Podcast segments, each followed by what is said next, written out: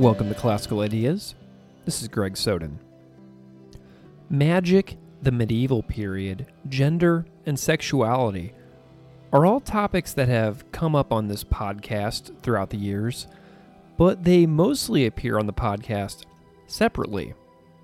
On this episode, each of these topics seem to have seamlessly combined in a wide ranging conversation with medievalist Kersti Francis from UCLA. Francis's dissertation project is called Queer Magic Sodomy, Sin, and the Supernatural in the Later Middle Ages, and it discusses magic, gender, and sexuality in the Middle Ages and early English Renaissance from 1100 to 1600. This conversation traces Francis's path towards finding her academic trajectory, what it's like to be a medievalist, reading medieval magical spellbooks, translating work inside archives, the teachings of canon law, the concept of contra naturam, and what is basically a hierarchy of sins that went quote unquote against nature. Kersti Francis is a writer, editor, and medievalist based in Tucson and Los Angeles. Francis's works at the intersections between religion, magic, gender, and sexuality is so interesting. Francis is on Twitter at Kersti Francis, K E R S T I F R A N C I S, where she tweets about feminism, queerness, history, and much more. So, without further delay, please enjoy my conversation with Kersti Francis.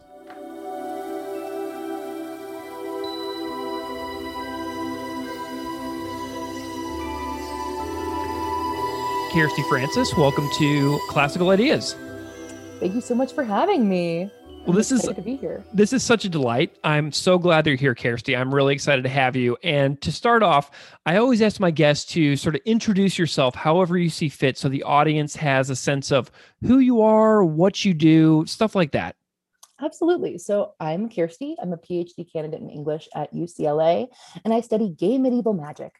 And what that means basically is I look at the way that medieval people wrote, thought, talked about, and imagined magical practices from the realm of like real life, right? Like people actively trying to write magical handbooks to the literature of the Middle Ages. And I specifically focus on like the late Middle Ages. So looking at like stories about King Arthur or other medieval romances um, or allegories that use magic in some way. And then I compare this work on magic to medieval understandings of gender and sexuality. And to me, I, I see a very clear connection between the way that people, medieval people talked about magic and used magic and the way they experimented with what we would consider today non-normative performances or mm. embodiments of gender and sexuality. So that's me. Awesome. Well, I want to trace that journey a little bit because I know that you're. In English, the English mm-hmm. department, usually I focus on religion on this podcast, but you have so much religion woven throughout what you do. So I feel like you're sort of a pretty wide ranging scholar here. So mm-hmm. I know you're at UCLA for English and that you're mm-hmm. hugely involved in medieval studies, history, mm-hmm. religion, magic and you so like your toes seem to be in many different waters you know and i'm curious about where those interests come from? Is there like a way that you can help me trace your academic path like for when you started to get into this as a thinker and a scholar? And like what what sent you down these paths with these several different areas that you that you seamlessly seem to work in? Oh thank you. Um it honestly started in my undergrad. I went to this small women's college called Bryn Mawr out in Philadelphia. Oh, cool. And yeah, shout out to Bryn Mawr. Um, and one semester, I was double majoring there. I double majored in English and medieval Renaissance studies because I knew that I wanted to be interested in that funky literature in some way. I had taken some classes. And so one semester for that double major, I also was minoring in gender and sexuality studies. So I had to take a senior like a upper level history class and i took that at the same time i took a gender and sexuality sort of methodology seminar. And the history class i was very fortunate that my advisor um, in undergrad designed a dark arts medieval magic class. Sweet nice. And before that point you know i had been someone who like i like harry potter you know i like magic and that sort of stuff but i haven't been someone who I didn't realize that magic could be like a course of study. And yeah. that class kind of blew my mind because I learned all of a sudden that you know, today we think of magic as like something that's not real, something that's imaginary, but for medieval people, it was a concrete phenomenon that they sought to understand. And having to shift my own mentality was really useful, but also really exciting to kind of see these new pathways.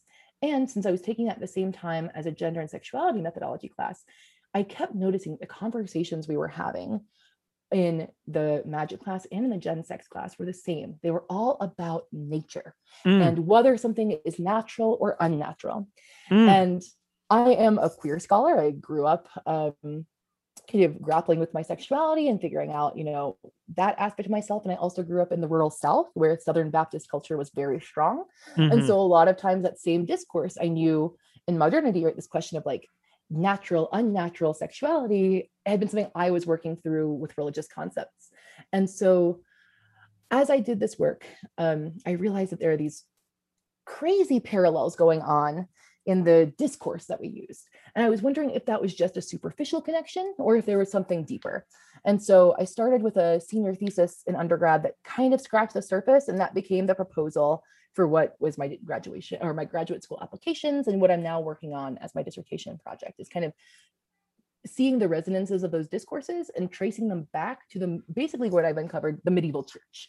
That is where um, the connections are made most obviously between these two seemingly very disparate disparate contexts and conversations. What made you want to focus on the medieval period. Specifically? Like tell me what draws you to this time period. So I will say that I would I did not intend to be a medievalist, even though I double majored in medieval Renaissance studies. I intended to be a Renaissance person and I just needed to fill classes with medieval spaces, right? I didn't have enough classes to do a Renaissance major. And yet in so I started taking those classes and I met an amazing advisor um, who opened my eyes to the weird delight of medieval literature. And I hadn't gone to a high school where we read Chaucer. It was just text that I had never encountered before. Mm-hmm. And so reading medieval literature and reading medieval writing in general, it kind of reminds me of looking at our own time through a funhouse mirror. It's you know, people are still people. They're still driven by the same anxieties, the same pressures. Um, even though it's a, a pre, it's a world without you know electricity, they still have a lot of concerns, spiritual and physical, that are going on. And I think what I really like about medieval literature is it, it when I read it, I feel like I'm transported back to that time, and I recognize myself in that literature, and I say, oh wow, this is literature that like, yes, this may have been written 800 years ago, mm-hmm. but the concerns are still the same of today. And so getting that, like dipping my toe in that way really made me want more. And the more that I kept reading and the more that I kept uncovering, I realized, wow, this is a field that has so much to offer. Um, and I had taken Latin all through high school. So I was like, hooray, I can use this skill yeah. that I already had, you know, which was really helpful. Um, yeah. And so I think that's how I I became an accidental medievalist, but now I wouldn't have it any other way. You know what's so funny about how you mentioned that the problems of then are still the problems of today? This is mm-hmm. something mm-hmm. that when I was an English teacher at a the high school that I was at before my current job, and mm-hmm. we would read something like Gilgamesh, and the mm-hmm. students were like, "Oh, why are we reading this story, which is like document be like one of the oldest stories ever discovered?" And I'm like, just wait till you read it because they're all afraid of dying. They're all afraid of pain and they're mm-hmm. all afraid of emotional turmoil. That's what the whole thing is about. And guess what? Every single person that you know also has these same exact struggles. So connecting what seems to be ancient and far away in human history, we really haven't changed all that much despite the fact that we have all these other items and objects and technology around us. We still struggle with the same uh, sorts of emotional turmoils that we have for millennia. Absolutely. And I think that like that Gilgamesh example is such a strong, it's such a great one because part of what I love doing in medieval literature is I love like seeing, I love kind of tracing the echoes of medieval literature into the present. So I work on not just medieval literature, but also medievalism, the way that we kind of reinterpret the Middle Ages or use it for our own modern ends. And in a story like Gilgamesh, you can see, you know, traces of the flood myth. You can see kind of all these other stories that get picked up by other religions, other um, cultures, and how they continue to disperse and yeah. that's something i really love about medieval literature is although compared to gilgamesh it's very recent yeah you can still like see how these echoes or how these currents have become what they are today from this kind of origin point. I love it. Well, I'm glad to talk about magic too on the mm-hmm. show again because, you know, I've had other scholars on here who focus on magic, Dr. Shaily Patel, Dr. Absolutely. Jason Josephson Storm. And so being able to continue on in some of my from some of my earlier episodes and continue my own learning in this topic is really fascinating because you know now I can pick on it with a certain time period with you through your lens as an English scholar as well mm-hmm. because um, Jason and uh, Shaily are within the world like the religious studies spectrum. So this is a really fascinating direction that we're going to go. So let's go into your dissertation project that you're working on. Absolutely queer magic, sodomy, sin, and the supernatural in the later Middle Ages, um, which, you know, I, I, read a little bit about it, discusses mm-hmm. magic, gender, and sexuality in the Middle Ages and early English Renaissance. And we're talking about 1100 to 1600. Is that about accurate for your time period? Absolutely. Okay, great. So this is a new topic for me, and I'm wondering if you can mm-hmm. explain like the aim of your dissertation broadly. Like, think about it if you were like coming in to talk to like my high school seniors and mm-hmm. I said, okay, Kersti, explain to my students who are seniors in high school what your project is about. Tell me the goals and the aims of your dissertation project.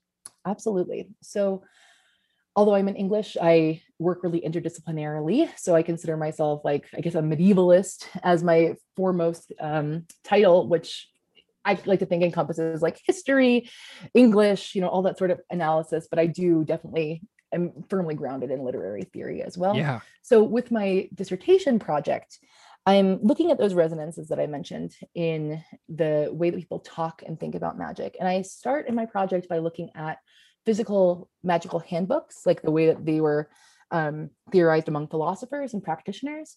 And I move to how that was transformed in imaginative spaces. So in that I mean like allegory, medieval romance, kind of stories about Sir Gawain and the Green Knight, for instance. And so each of my chapters tackles a different type of literature from the kind of nonfiction magical practitioner literature to the fictional and sees what's going on with magic in each of those texts. And of course, as you've had other magic scholars, you you know that magic can be used for a bunch of different ends. Mm-hmm. But what I am arguing in my dissertation and the aim of my dissertation is to show how one aim that magic was used for, especially by medieval writers and thinkers, was to experiment with and imagine forms of sexual acts, gender power structures, gendered relationships, and kind of different types of bodies that would not have been perhaps accessible acceptable accessible or illicit in the mainstream um, world so, literature, of course, is a space of imagination and play, and magic enables specifically queer, what I call queer, um, imaginations or queer envisionings of these bodies, relationships, etc. And mm. it's important to note that in the Middle Ages, like high school seniors need to know this too. When I talk about queer, I don't mean the same thing necessarily that I mean today. Um, scholars of religion will probably, in medieval religion, will probably know James Brundage. He's written an amazing book about you know sex in the medieval church, and he helps define. He's broken down like when is it acceptable to have sex and what type of sex is acceptable. Mm. And basically, the only type of sex that is acceptable is heterosexual sex for reproduction, where the man is the active party, the woman is the passive party, and it doesn't happen on a holy day. Mm. Now, of course, to try to follow canon law is like trying to thread a needle. It's tricky. Mm-hmm. So a lot of people probably are violating that. But the fact of the matter remains that the church, which is the head form of government and spiritual guidance for all of the Western medieval Europe, um, that is their party line, right? That's what they're saying is the only acceptable forms of sex. So for my project, I'm really interested in sex acts and gender relationships that violate that idea. These things that might have women who are extremely powerful and who maybe trick or deceive men for their own ends. And yet, instead of being criticized for it, which would be, you know, what we would imagine would happen if they were brought before like a trial in real life, they're instead they get away with it or they are celebrated for their deviation from the norm um, because i argue they have magic powers right someone like morgan le fay who can practice magic and cause a whole bunch of nonsense to occur in Sir Gawain and the Green Knight. Um, she flips the world on its head, including Camelot, and yet the story does not end with the condemnation of Morgan. It ends with sort of a celebration of her great genius and power. And Gawain is the weirdo who doesn't understand that she is like a special gifted woman. So that's a movie that's coming out next summer. Oh, nice yeah, that, that's why I'm kind of dropping that one in. I know we're a year away from it, but interested to see how the Green Knight takes the story. Yeah. N- nice. Well, okay. So you mentioned several different types of texts here, basically Absolutely. like from like an instruction manual, almost it sounds like to mm-hmm. fiction. And I'm wondering if you can like give me a couple of examples of what those might be so that people can get some titles in their head about things that you're based, you're working on, you're working, working from. Absolutely. So one of the tricky things for folks who are interested in studying medieval magic is that there are so many handbooks that are out there, but they have not been translated or edited. So some of the things that I'm working with are like an alchemical manuscript that we hold at UCLA that hasn't been edited. So I can say it's like called Rouse MS51 and you can look that up, but that will not be something that's super readable unless you have Latin. However, there are a couple of really exciting books that have been edited in recent years. And one big one is the Picatrix. This is one of the biggest magical grimoires of the Middle Ages. It came from the Arabic world and was translated first in um, Toledo and in medieval Spain, and then was transmitted from um, Spain to the rest of Western Europe and translated into Latin. And this is a text that you can find there's a couple of different editions there's a couple of different translations. So this is a great entry way and it's something that's referred to by constant other medieval sources. So it's clearly very widely known. And this is a magical instruction book that claims to be kind of following um, the rule of God. And that is a big thing in a lot of these instruction books, like the Picatrix. Um, another one is called the Sworn Book of Honorius, or in English, Latin, the Liber Juratus Honorii. And these are two handbooks that are really basing their cosmology in sort of Christian theology. They're saying, look, we're calling upon angels, we're calling upon um, the powers of God. And in fact, we're not violating God or trying to exceed God's power. We are simply using the secrets of nature that God has given us to exploit.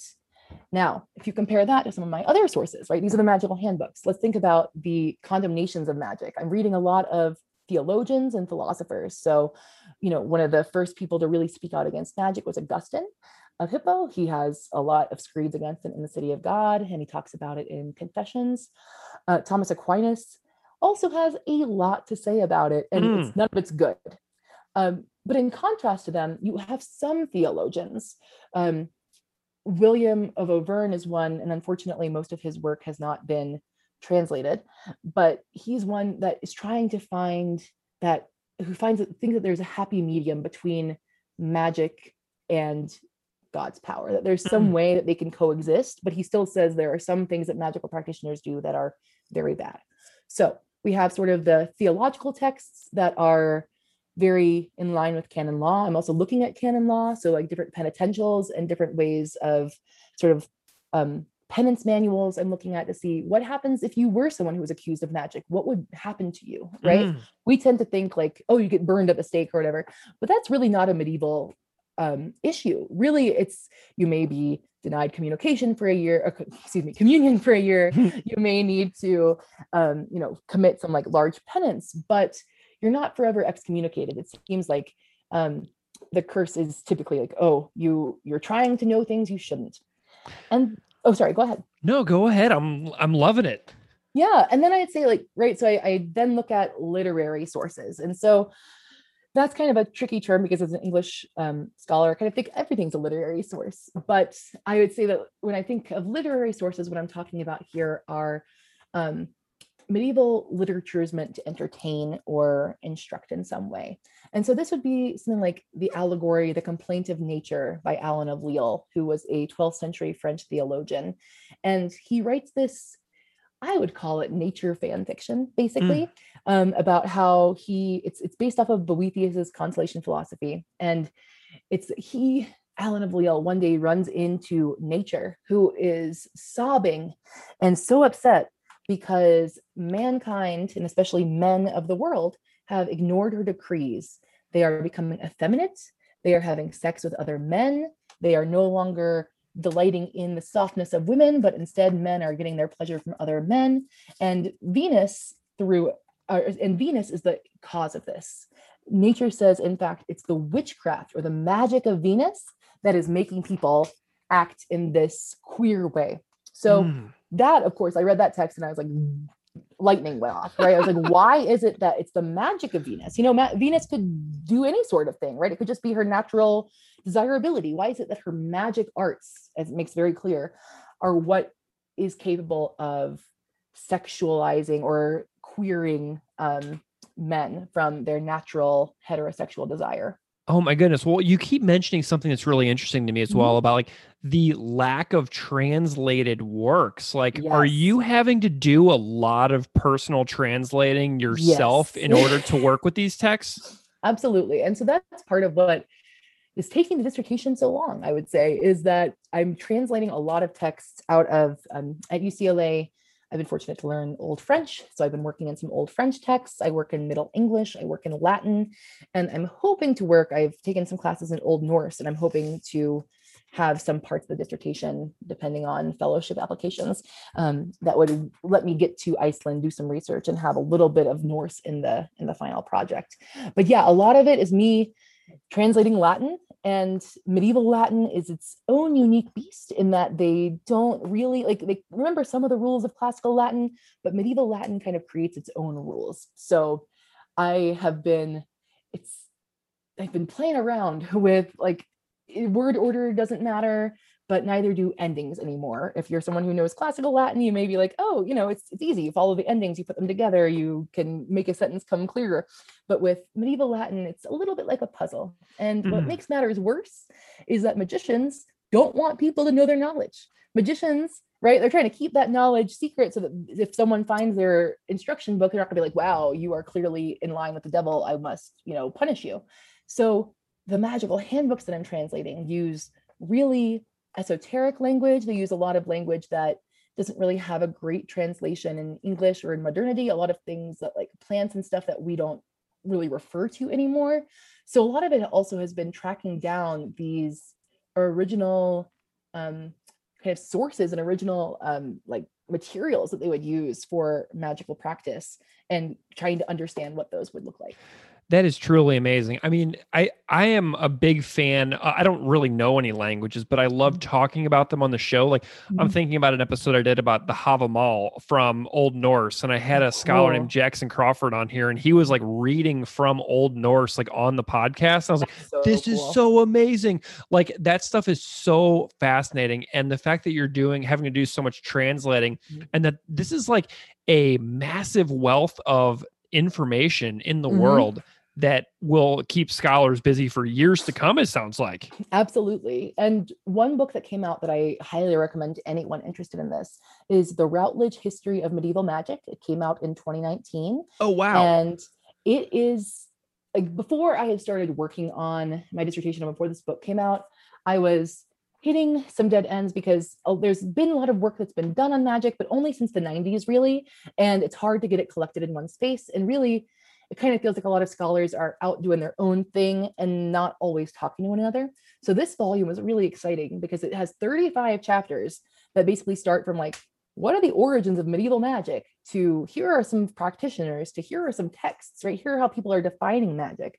And one of the complications that readers will find is that like there is no one definition of magic there is no one definition of what you know the supernatural or the preternatural looks like but this book is a great um, guide kind of geared towards graduate students, folks like they kind of ex- assume that you're in academia, but I think it's still readable if you are not in academia and you're just mm-hmm. interested in learning more about magic. I definitely check, recommend checking that out because it's kind of like a crash course of study in, you know, here's what you need to know, the most essential information, and here are the big debates going on in the field. So that is something that has been awesome, but it also has a lot of great like every chapter ends with suggestions for future work, right? Like this is what needs to be done. And basically, what needs to be done is everything. what needs yeah. to be done is keep translating and editing these volumes, keep like uncovering them because although, you know, we at least I tend to think before I, I got into this field, like, well, we kind of have found all the medieval literature. Like we know what's out there. We're done. Things are getting discovered in archives all the time, especially like archives that just a lot of folks from um, you know western europe or america have kind of just ignored or not spent a lot of time considering or again with more and more language knowledge, right? Like folks, I'm so glad that so many medievalists are studying Arabic now because although that's not a language I have, there's so many incredible manuscripts in Arabic that can be translated and have such so influenced Western thought. Yeah, I would say there's a lot of work to do, a lot of lifetimes of work to do, but I'm just chipping away at my little area. I love it. Okay, so I was watching a talk that you gave at mm-hmm. a conference, mm-hmm. and a war a, a term seems to guide a lot of what you do, and that term is contra naturam. Did I say that correctly? Contra naturam, but close enough. Naturam, excellent. Yeah. Okay, I want to know about this term, what it means, and mm-hmm. how it fits within your work, because we have these keywords in the mm-hmm. subtitle mm-hmm. of your dissertation sodomy sin mm-hmm. and the supernatural which seems to tie very closely into contra so i'm wondering Absolutely. if you can weave this thread for me and tie all this together yes that's that is the key term for my dissertation so contra is a designation in canon law that is ascribed to acts that are against nature literally what contra naturam means and these acts include sodomy incest, bestiality, masturbation. Basically, if you read Peter Damian's Liber Gomorrhianus, he has just he goes through them all. Um, one thing that he doesn't talk about is like sex between women. That's often parts because medieval people, especially like medieval male thinkers, didn't really imagine that that could be happening, right? They're not giving women a like a huge sex- bit of sexual agency anyway, so that wasn't a huge concern for them. Um, but these sins against nature are really fascinating. And as I've been doing my research, I've discovered, and that's part of what gets me so excited about this connection that I'm seeing between magic and gender, that magic was also considered contra naturam. The there were a lot of debates in the later Middle Ages talking about like, well, where does magic fit into the natural world? We know that, you know, God has created nature and everything in it.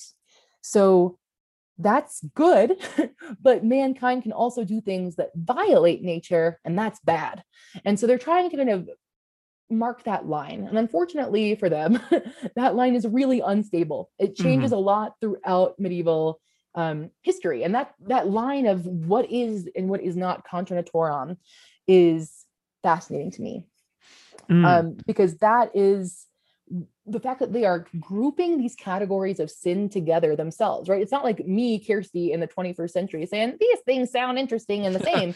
it's that they themselves were thinking about magic and sodomy as kind of part of the same um, type of sin category. And that comes in part to what they think influences both of these categories.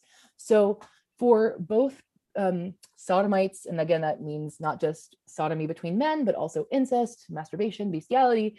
Um, they are driven to these acts, according to church theologians, because of the influence of demons. And this is something that kind of changes over the course of the Middle Ages.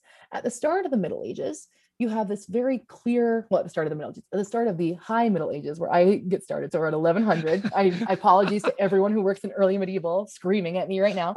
There are many more centuries, but when you get to, let's say, the 12th century Renaissance or whatever, um, you see articulated this idea, and it's in uh, Peter Damian's Liber Gomorrhianus as well, where he says that the sodomites are made to sit in church or in um, when they're excommunicated from church, but they can still go to services, they have to sit with the demoni- demoni- demoniacs. Sorry, the demoniacs. That's a word I've only read and haven't said. Mm-hmm. Uh, the people who worship demons or are influenced or possessed by demons.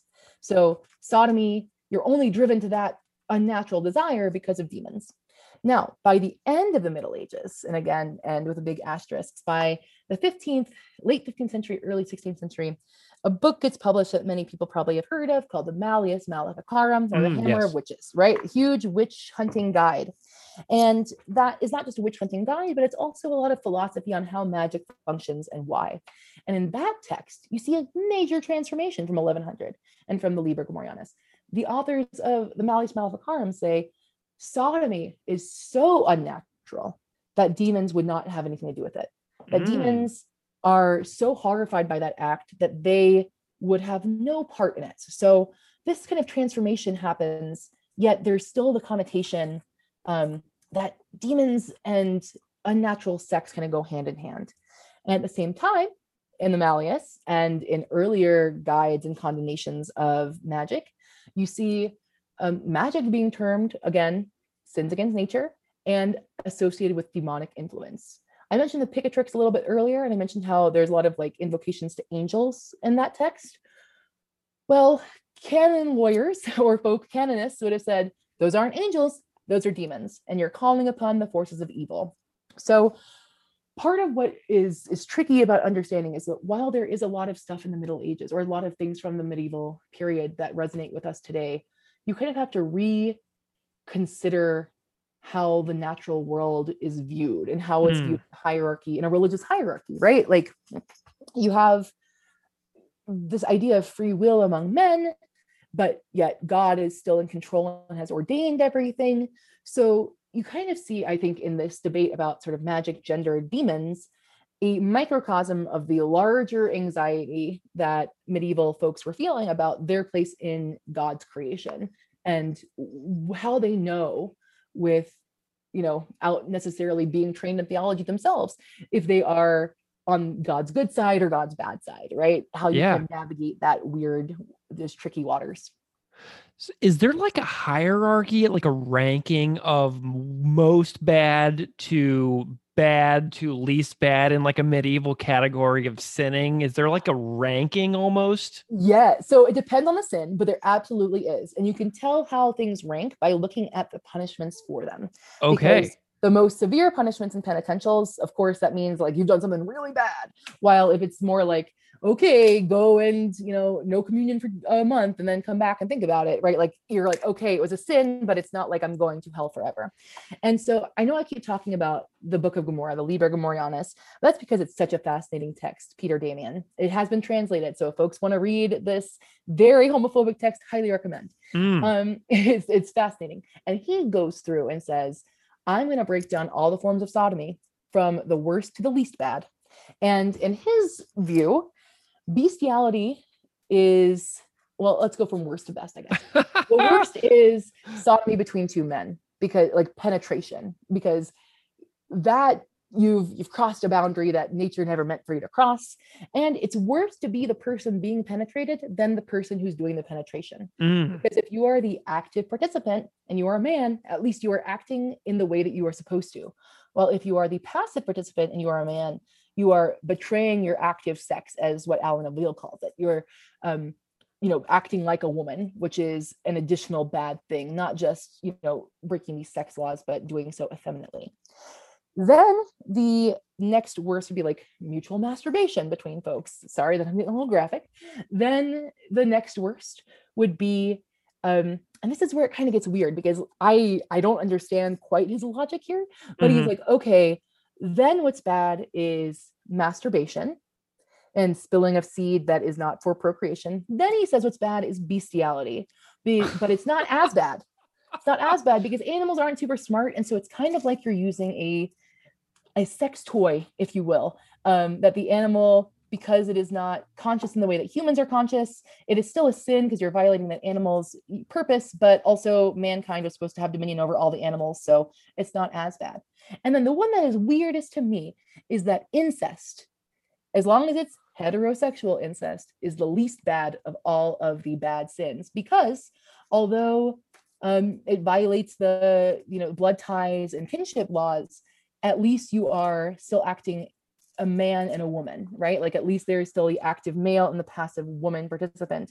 So yes, it, you might I in my mind, I'm like, well, that's a huge violation. There's issues of consent, right? Like we talk about now in our modern parlance of like, well, you know, maybe it would go the opposite way because like you know you have sodomy is between two consenting adults while as you go in peter damian's like less and less bad sin pathway you know more and more you're violating others but it's really about um, if you are like how much you are violating that kind of canon law idea of the only proper way to have sex is this one way. That like everything you just said that that list of hierarchy all it does is it makes me sad yeah. because i think about the centuries and centuries mm-hmm. of uh, oppression and you know like violence within like domestic violence and like Mm-hmm. parental violence and like um violence against people who are outside the non non heteronormative like stand like like old like views of what was supposed to be standard and all i see is like centuries and centuries of pain caused against humans who aren't doing what canon law says they're supposed to do. Like it just feels like a manual for oppression. Yeah and and that is what is so hard um because honestly like the best way to live in the middle ages if you really wanted to be godly would be to be chaste. Chastity can kind of be considered its own form of sexuality i would say like because the idea is that like you know if you are chaste then you live like jesus who never had sex right? And like angels who never had sex. You are pre-original sin. And yet that is a very high expectation to place on a society where you're also telling them to be fruitful and multiply right? Mhm. so these kind of contradicting messages i think that like canon law was created in part as a way to kind of help make everyday life easier in that like okay this is what's okay this is what isn't okay. Right. but unfortunately exactly as you say the rules became so stringent and so labyrinthine really that there's no way to not sin in sometimes right? Like if every almost every day is some sort of feast day for a saint when do you get to like be fruitful and multiply when it's not violating god's will? Mm. so absolutely. And and that is of real interest to me because even in the trump administration thinking a couple of years ago he was um which is nice to say sorry um but was talking about you know bringing in natural law to govern um kind of the political arena. He was saying we need to go back to natural law. And whenever i see natural law that to me is a big like a my dissertation but also a big red flag. Because as my dissertation is kind of demonstrating to me natural law is a concept that although as my advisor put it like we can we can't go through walls right? There are clearly laws of nature that you know bound us a lot of times natural law is in fact law that humans have created and have said is natural because it fits you know whatever their personal worldview is at the time.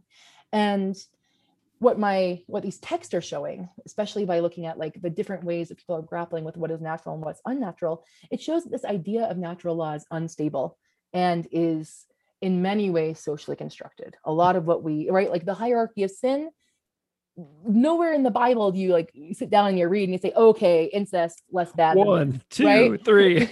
Exactly. But like the idea that you know incest is more natural than sodomy that is absolutely coming from you know church theologians and and influential writers and thinkers kind of codifying natural law in their own contexts Yeah. Oh my gosh. Okay. So what I want to know now is, so we have these sins Mhm. that you're that you've been discussing. You know, sin, uh, magic, non-procreative sex, etc. Who is policing this? How is this being policed, and how are people being punished? Um, you know, in some of the variety of punishments that were most likely meted out.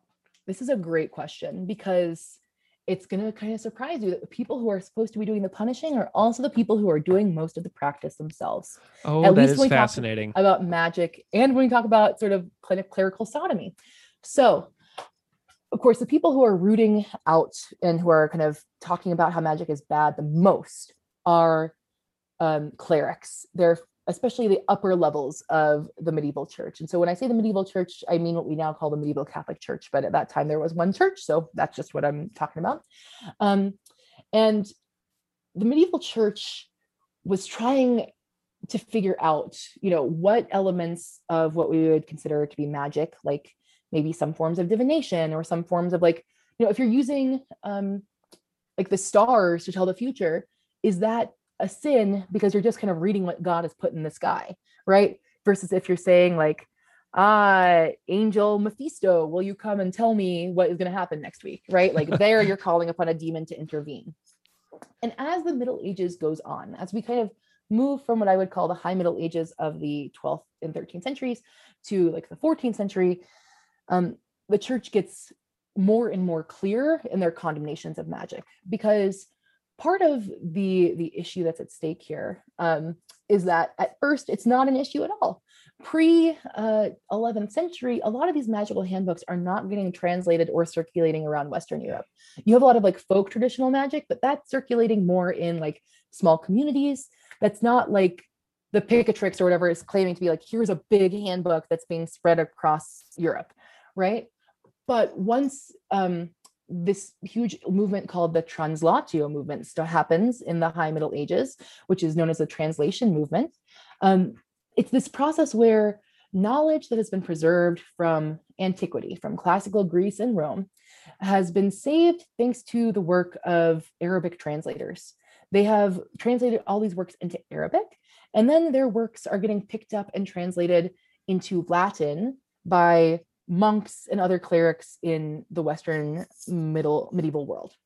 And so all of a sudden, there's this new literature that, and then by all of a sudden, I mean over the period of like 200 years, but compared to what happened immediately before, mm-hmm. all of a mm-hmm. sudden, there's this new type of knowledge circulating. And so the church sees this, of course, as a threat to its authority, because in some ways it very much is, um, and need to kind of figure out what is right and wrong.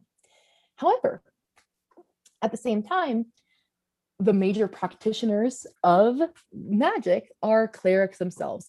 Um, a huge scholar of medieval magic, Richard Kieckhefer, who has written an awesome book called Magic in the Middle Ages. That's a very handy primer if you're looking for like the most like the most reader friendly introduction i would say that's mm-hmm. a great one um, he calls it a clerical underworld of magicians that basically because to practice magic you need to know latin to some degree because most everything's in latin you need to know the proper way to say prayers you need to know the proper way to kind of prepare holy water and things of that nature, right? You have to be able to get your hands on a lot of things like holy water or consecrated communion wafers to do things. Um, that the people who are practicing magic are the same ones who are supposed to be rooting it out. And this is, of course, a major problem. You see, um, that is what the Book of Gomorrah is written about: is the problem that clerics are supposed to be the ones who are policing sodomy and yet they're the ones who are engaging in it. And so this is sort of a call to arms by Peter Damian to um, the medieval church. He's sending it to the Pope to say, like, look, we are the problem that we are supposed to be fixing. We need to do something. And the same thing happens, but not to the same stringent effect in regards to magic. Because while magic is very dangerous because it challenges God's authority and thus like makes you know if if god's authority can be challenged and yet god is in charge of everything what does that really say about society right it's it really is pushing at the building blocks of medieval understanding mm-hmm. it's challenging those building blocks um and yet at the same time it is very useful like kings have magicians uh, the picatrix that magical handbook I've talked about was translated at the court of king alphonse like he ordered the translation because he wanted to know more about this magical stuff. Frederick II of Sicily always had magicians, and his court was a big place for astrological work, for divination um, to circulate. So while you have, again, like if I went to confession, right, to my local priest, and I said, hey, I have been reading this cool book called The Picatrix, and I decided to try some spells, you know, he would say, uh-uh, bad, you know, like you got to um, your penance could range from kind of the examples I was giving earlier. Your penance could range from okay, you have to sit with the um, demon worshippers in church or like in the churchyard, and you have to kind of contemplate and and fast for several months before you can be welcomed back in the fold to the extreme of excommunication to the extreme of being burned at the stake because there were still magicians that that reached that fate though that wasn't really until the 15th century um you know that's kind of how it would happen right? But then again, I could just go to confession and not tell the priest that I have created this magic potion or whatever, and what can he do? Some of the issue really comes up when, um, for example, oh my goodness. So I mentioned William of Auvergne, who was Bishop of Paris um, in the 13th century, and he wrote um, on the universe, which is a it's a really helpful text, but again hasn't really been translated. Um, after his death because they found books that weren't just like theology books, but they found books that were like somewhat magical instruction book esque. Um, a huge myth got kind of passed around, a legend got passed around that he was himself a magician. And that happens to a lot of the big medieval writers and thinkers, like Roger Bacon, who um, Scott, like listeners may know as a huge kind of medieval theologian, philosopher. He was a Franciscan monk. Um, he was also accused after he died of being a magician, of being an alchemist, of being mm. someone who who pushes the boundaries of nature, even as his own work is trying to reconcile God's authority and the natural world. So, yeah, it's a sort of double-edged sword where the policemen are supposed to be um, the clerics, and yet they themselves are continually associated with magic um, because of their own interests. You know who uh, a figure that I'm really curious about. You've mentioned some other people, like we mm-hmm. some na- a lot of names have come up, but I was watching your talk, one of your mm-hmm. talks that you sent me, and the Apostle Paul comes up, mm-hmm. and you also mentioned the the early church just a few minutes Absolutely. ago, and I really want to know about how Paul ties in with the work that you do because I I get the impression that this is important stuff too that people should know. Oh, absolutely. And so Paul has a lot to say about um, the role of kind of marriage, right? Paul talks a lot about that. And in his letters, he also talks about um, the boundaries of kind of, of sodomy and you know appropriate sex. And this is something, I mean, Paul is where the church draws a lot of their authority from on these issues and it's something that like folks today draw their authority from on these issues when yeah. i you know i am engaged to a great woman and her uh, she's from a very you know religious family and so when i was talking to her parents they're like well how can you how can you both be christian because that's how i identify and also be a lesbian right like how do you find that okay and I, and I was talking about well you know Christ doesn't say anything in the scripture about sodomy. It's Paul, right? Mm. And even in 2021, they were like, well, that's that's the that's the word, you know, like Paul has said this, we need to follow Paul. So Paul's theorizations and talking about um kind of talking about sodomy really lays the foundation for later church thinkers. He's picked up by Jerome, another church father who really kind of takes his works.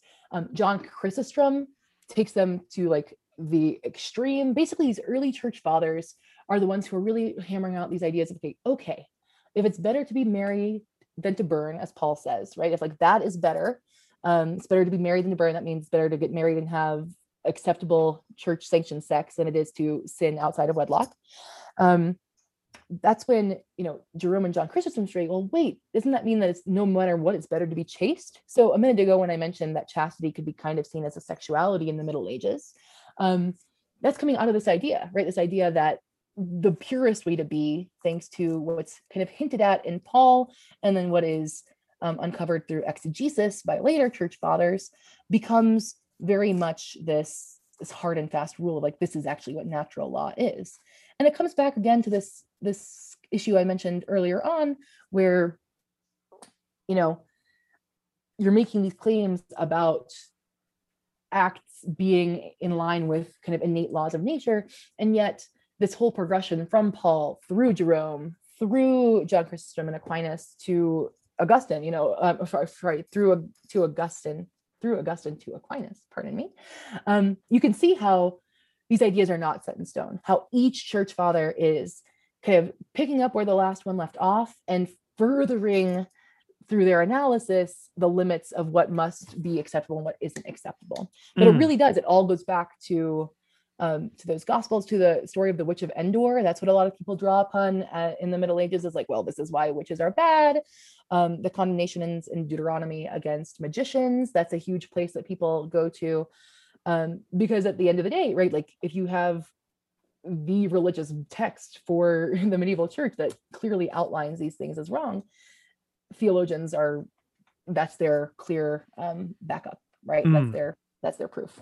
Amazing. Okay, well, something a, a, little more fun that I want to know. Maybe it's not fun. Maybe this will lead to a total despair for you. Tell oh, me about archival work and like what your life is like oh when oh you are looking into these things which are so old at this point mm-hmm. that like there's got to be so much challenge here. I want to know about what is hard about your research, mm-hmm. what you do for archival work, if you travel anywhere. Tell me some stories about yeah. learning about all this for you, what you have to do and go through to get all this. Absolutely. So the archive, because nothing or nothing, but because not many things are translated, the archive is my bread and butter.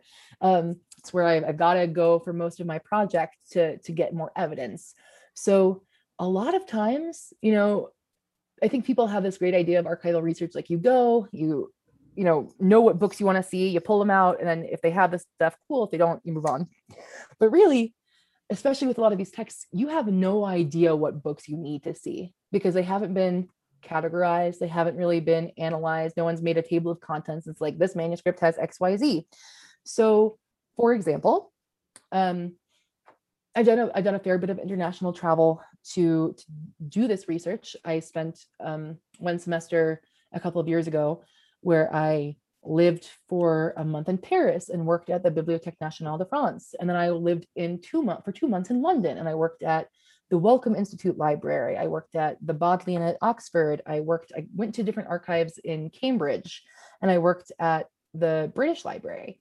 Um, and, you know, these libraries, first of all, to, to even get in, you have to go through a screening process where I had to bring a letter from a faculty member who said, Kersti has been trained in paleography, which is the study of handwriting, and in codicology, the study of manuscripts, which is true. I had taken intensive classes in graduate school so I could accurately work with these manuscripts. Um, so, you know, I vouched for her, let her in. I then had to prove, right, my American residency. You have to bring, bring a lot of paperwork in. First day when you go to the archive is just paperwork. Then, you know, you go and you say, okay, this manuscript like one story from like this manuscript maybe has been talked about and this story has to do with magic let me pull that whole manuscript and see if there's anything else in there that deals with magic or for instance at the bodleian they have a collection known as the ashmole collection from elias ashmole who was a book collector of the occult and of alchemy and so when he died, he gave his whole library to the Bodleian at Oxford. And although all of his works have not been, you know, thoroughly categorized, I knew that, okay, I would look at, you know, Ashmole manuscripts 30 through 50 because they're in the genre that I'm interested in and maybe something is useful. Now, sometimes this can be really exciting. I did an archival trip over the summer um, a year before I did this big fall trip. And on that trip, I found this really cool um, alchemical allegory poem that has to do, it basically is kind of a, it takes up the complaint of nature that Alan of Lille wrote. And 400 years later, it writes it from the point of view of an alchemist and of nature's response to the alchemist. So it's like a dialogue between nature and the alchemist about how they're using, um, you know, natural law, right? And that's fascinating. That's going to be in my final chapter. That's going to be an amazing bookend. And I would have only the only way I found that was by going page by page through manuscripts and looking at titles and trying to see if there's anything of interest. But a lot of times, folks' handwriting is horrible, and you can only make out one out of every ten words. Um, so it's a lot of a lot of puzzle work. So sometimes it can be really exciting, right? Like that's one really exciting example. Um, another thing that's been pretty exciting is at UCLA. I mentioned that manuscript Rouse MS51 in my first year in that paleography class, that class that taught me how to work with manuscripts, we were told to find a manuscript on campus and to, um, you know, edit it, which was a big task. It was a, it was really stressful, mm-hmm. but I found an alchemical instruction book at UCLA that was in Latin, and I was like, oh my gosh, I know Latin. Let me translate this, and that really opened a lot of doors to realize like that the archive is so exciting However, the archive can also be soul crushing. Mm-hmm. So I mentioned how I spent that really long fall trip in Europe. I mean, that took me like four months of archival research, and I came out with very little of use. A lot of things I wasn't able to see because I wanted to check manuscript. I wanted to check the words of certain manuscripts, like um, Cotton Nero A10, the famous manuscript that holds Sir Gawain and the Green Knight. But that's on display in the British Library's treasure vault, and they are not going to just let Kersti Francis take a look at that. Um, one romance I work on is from the 12th century. And so I was at the Bibliothèque Nationale and I tried for three weeks to see just one manuscript. And unfortunately, it was too old. They said it is in such bad condition and it's been checked out more than once a year already that it has deteriorated to the point that, you know, we need to keep preserving it. So I wasn't able to see that. Basically, I spent, you know, a good four months trying to translate and research, and I left kind of with hardly any i mean it's it's kind of disappointing to say that like I left that trip with less than it wasn't less than I had even going in because I was Right. going in with the hope that I was going to find XYZ and there just wasn't there. And so that issue is not so much that like there isn't the data there. The issue is that the archives are in many ways very impenetrable because they haven't been categorized.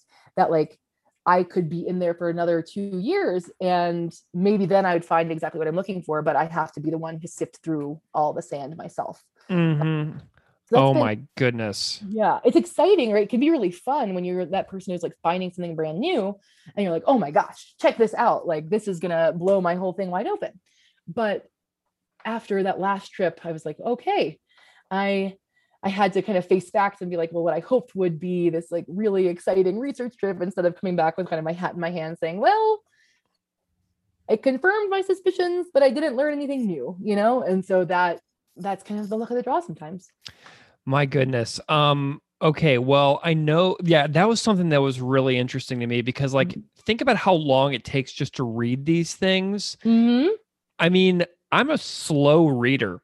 And one of the reasons that I personally abandoned graduate studies like just Mhm. before comprehensive exams Mm-hmm. is because I couldn't physically consume the material fast enough to where I felt that I was ever going to be an efficient scholar. So I Mhm. was like out, right? yeah. And it was just something that I did just for myself because I knew that, like, okay, this is a serious limitation that I have as far Mhm. as like attention span, reading speed, comprehension. And I just don't have the ability to have the endurance on that. So that's why I do projects like this because I'm super curious about things like this, but Mhm. I just don't have the personal intensity or uh, ability to to do what you've done. So to like go into a multi-week research trip and come out having nothing, I mean, it, it's Mhm. it's got to be so difficult, but it's also so amazing because of the perseverance that it takes to continue going you. back. And like you got to like love this. Do you know what I mean? Like you have to love it. Absolutely. I mean, I was recently diagnosed while I was in grad school with ADHD, which I kind of discovered. I mean, looking back now, I'm like, oh, obviously, but like it really hit me after I passed those comprehensive exams and I was at the dissertation point, and all of a sudden I was the one motivating myself. And I realized that ADHD has been both my curse and my superpower in that it gives me that hyper focus, right? Like I, because I'm interested in magic and gender, I'm like, when it's related to my research, I can buckle in and like hone in. But if it is, you know, I apologize to folks on this podcast who really love saints' lives or ha- hagiographies. I know that there's such a rich source and so helpful, but it is not something that like I can just lock and load and read for hours on end, right? Like when Mhm. it's something I'm not interested in, it's just hard to it's hard to stay focused. And it's it's really tough because academia is very much, you know, kind of a an individual work zone. You're not collaborating that much. And it's a lot of you know you're working in an archive alone on end good luck no one's holding you accountable except for yourself so yeah it's definitely a a challenge um Absolutely. Absolutely. Well, you know, something that I'm really wondering about is I want to tie Mm-hmm. this into modern day society, right? yeah totally So, something I'm really curious about is how scholars who work on topics that are so far outside of what people in 2021 would recognize as modern or contemporary, Mhm. How you explain the way that these very old topics are important now. So, like, I love hearing questions about Mm-hmm. this. So, why do you think that people now Mm-hmm. should care about these lessons that are found within these very old topics that you are talking about? What is the relevance for the here and now? Absolutely. Well, like I just mentioned, that natural law has still been proposed as recently as last year as the Mm. basis for our legal system, right? Like that this idea of natural law that is inherently Christian, like that is the subtext of that statement, um, is is the basis of of what we should do. And you know, you hear that term, and if you don't know anything about natural law, it sounds like, oh yeah, the laws of nature. That seems innocuous enough Yeah. right? But by looking at history, for instance, you can see how when natural law and as we talked about with canon law, right, when that understanding rules everything, it leads to, as you said, oppression and pain for folks, right? It leads Mhm. to um, a world that is less accepting and less um, inviting for different types of bodies and races and people and experimentation, right? So that's one big thing that I hope that people people realize. Um, my dissertation starts actually with um, in 1992, Pat Robertson, who is from where I'm from, Virginia, so someone I really listened, I mean, I knew a lot about when I was growing up, Pat Robertson. Mm-hmm. He has a, uh, a speech from 92 for a fundraising letter where he's like, feminism will lead women to become lesbians, to d- kill their husbands, destroy their families, and become witches. And just like the way that even today we draw these parallels, we say, you know, okay, I know that was 92. That's not quite today. It's sure. I mean, no, it, I mean, in the grand scheme of things, that is not yeah. long ago at all right the way that these things are still influencing our discourse and still influencing our understandings um you know when we talk about concepts like traditional marriage right or traditional family values those are things that were first codified in the middle ages and i think it's important for folks who have no concept of the of the middle ages and no concept of how um, these things were kind of arbited or or kind of hierarchized in the middle ages they think that what is being promoted today is just in keeping with that. But as we know, right, like as these definitions of what is good and bad sex tell us, right, like today we you know, we would not use the same hierarchy system that Peter Damian uses in Liber Gomorrhianus to like judge people of sex crimes, right? Right. Um, that these laws or these concepts that are static or that we treat as static and essential are in fact constantly in flux. And we need to recognize before we like make similar you know people say if you don't learn from history you're doomed to repeat it right? Before we make similar mistakes or before we um, kind of forget this legacy. Because i think also today people we're really dismissive of kind of the idea of the supernatural. We think of it as a fiction. But magic is just one way of understanding the unknown like we all agree that ge- that gravity is real mm-hmm. but we still don't really understand how it works. Like scientists have not yet proven exactly how gravity functions, even though we know it's real, we know it exists, we know it um, controls things around us. And I would say that for medieval folks, magic was much the same, right? It's the unexplainable phenomena that clearly, you know, they can point to and say, well, something made this cow be born with two heads, or something made this man impotent, or whatever. And magic becomes kind of a way to rationalize and understand that. And i just think that the way that people think and talk about magic is really revealing as sort of the precursor for our modern understandings of like experimentation and practical knowledge because they're doing the same sort of things that modern day scientists do right? A lot of these instruction books are okay i've tried xyz and they're following these recipes and you know you can see resonances of chemistry things like that. Um, yeah so i think that the big thing that i that i hope people in modernity take away is that a these debates have been going on forever.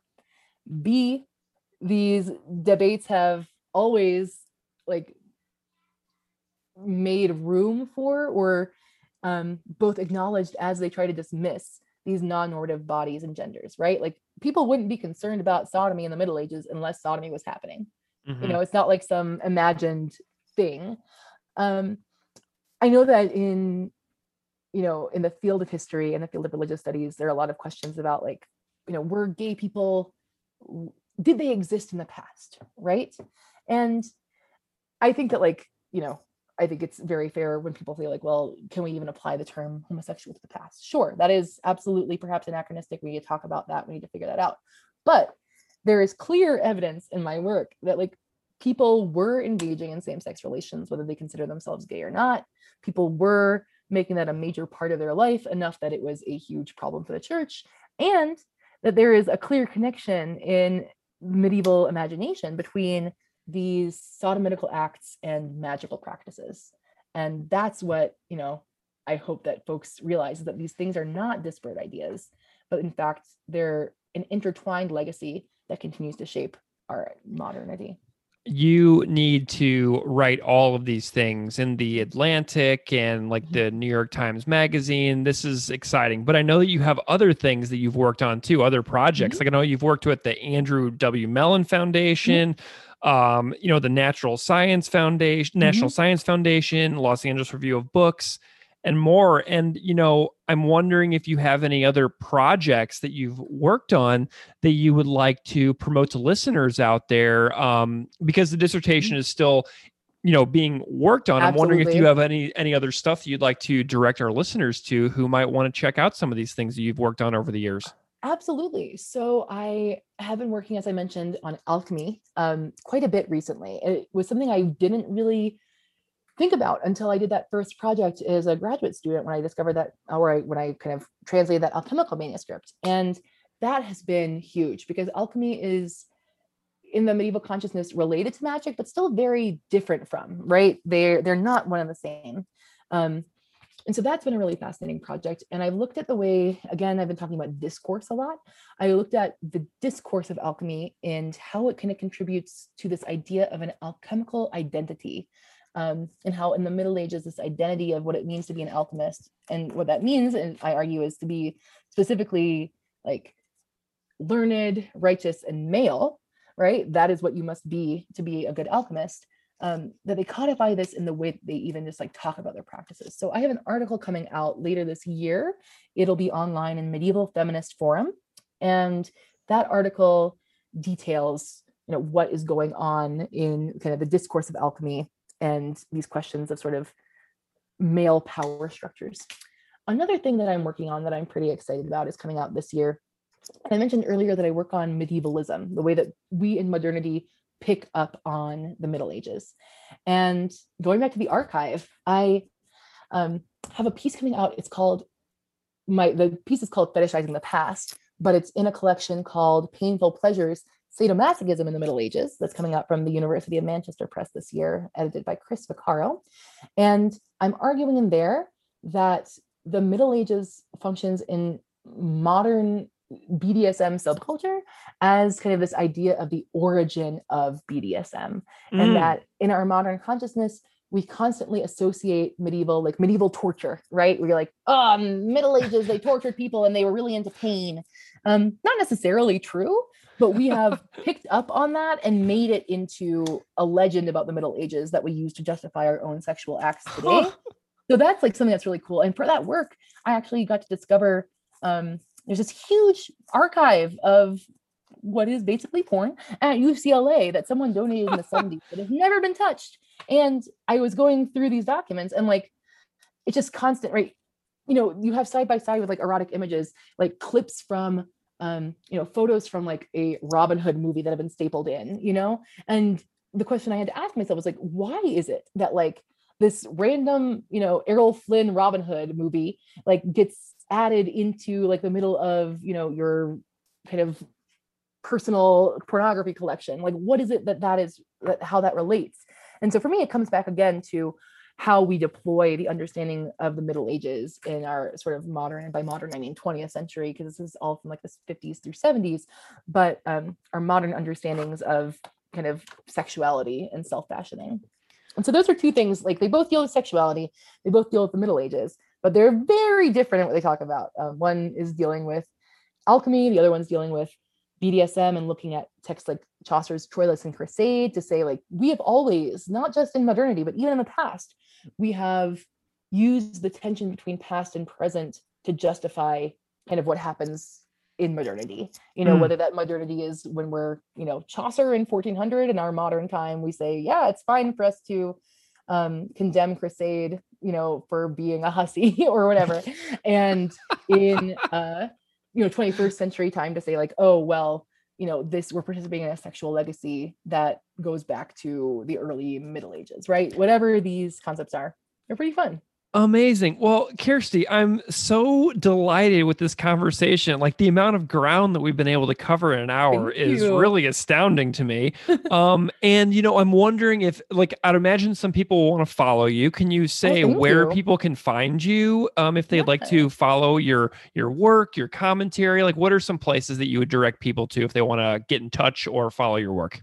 Amazing. Well, I always am looking for new folks on Twitter to hang out with. So mm-hmm. you can mm-hmm. find me on Twitter at Kersti, K E R S T I, Francis, F R A N C I S, all one word. You can also go to kerstifrancis.com and see links to kind of the writing that I've been doing. You can also find my academia.edu page. Mhm. Um, if you just Google Kersti Francis UCLA, it should come right up. And there you can have, um, as soon as these other articles come out, I'm going to upload them. You can see my book reviews that I've already written on issues like magic and um, Judaism in Magic and Franciscans in the Middle Ages. I have some book reviews on that that might be of interest to folks. Um, those are all uploaded to my academia page. Thank you so much. Kersti Francis, it's been a real pleasure to have you on. Thank you so much for coming on Classical Ideas. Thank you so much for having me. This has been a real delight.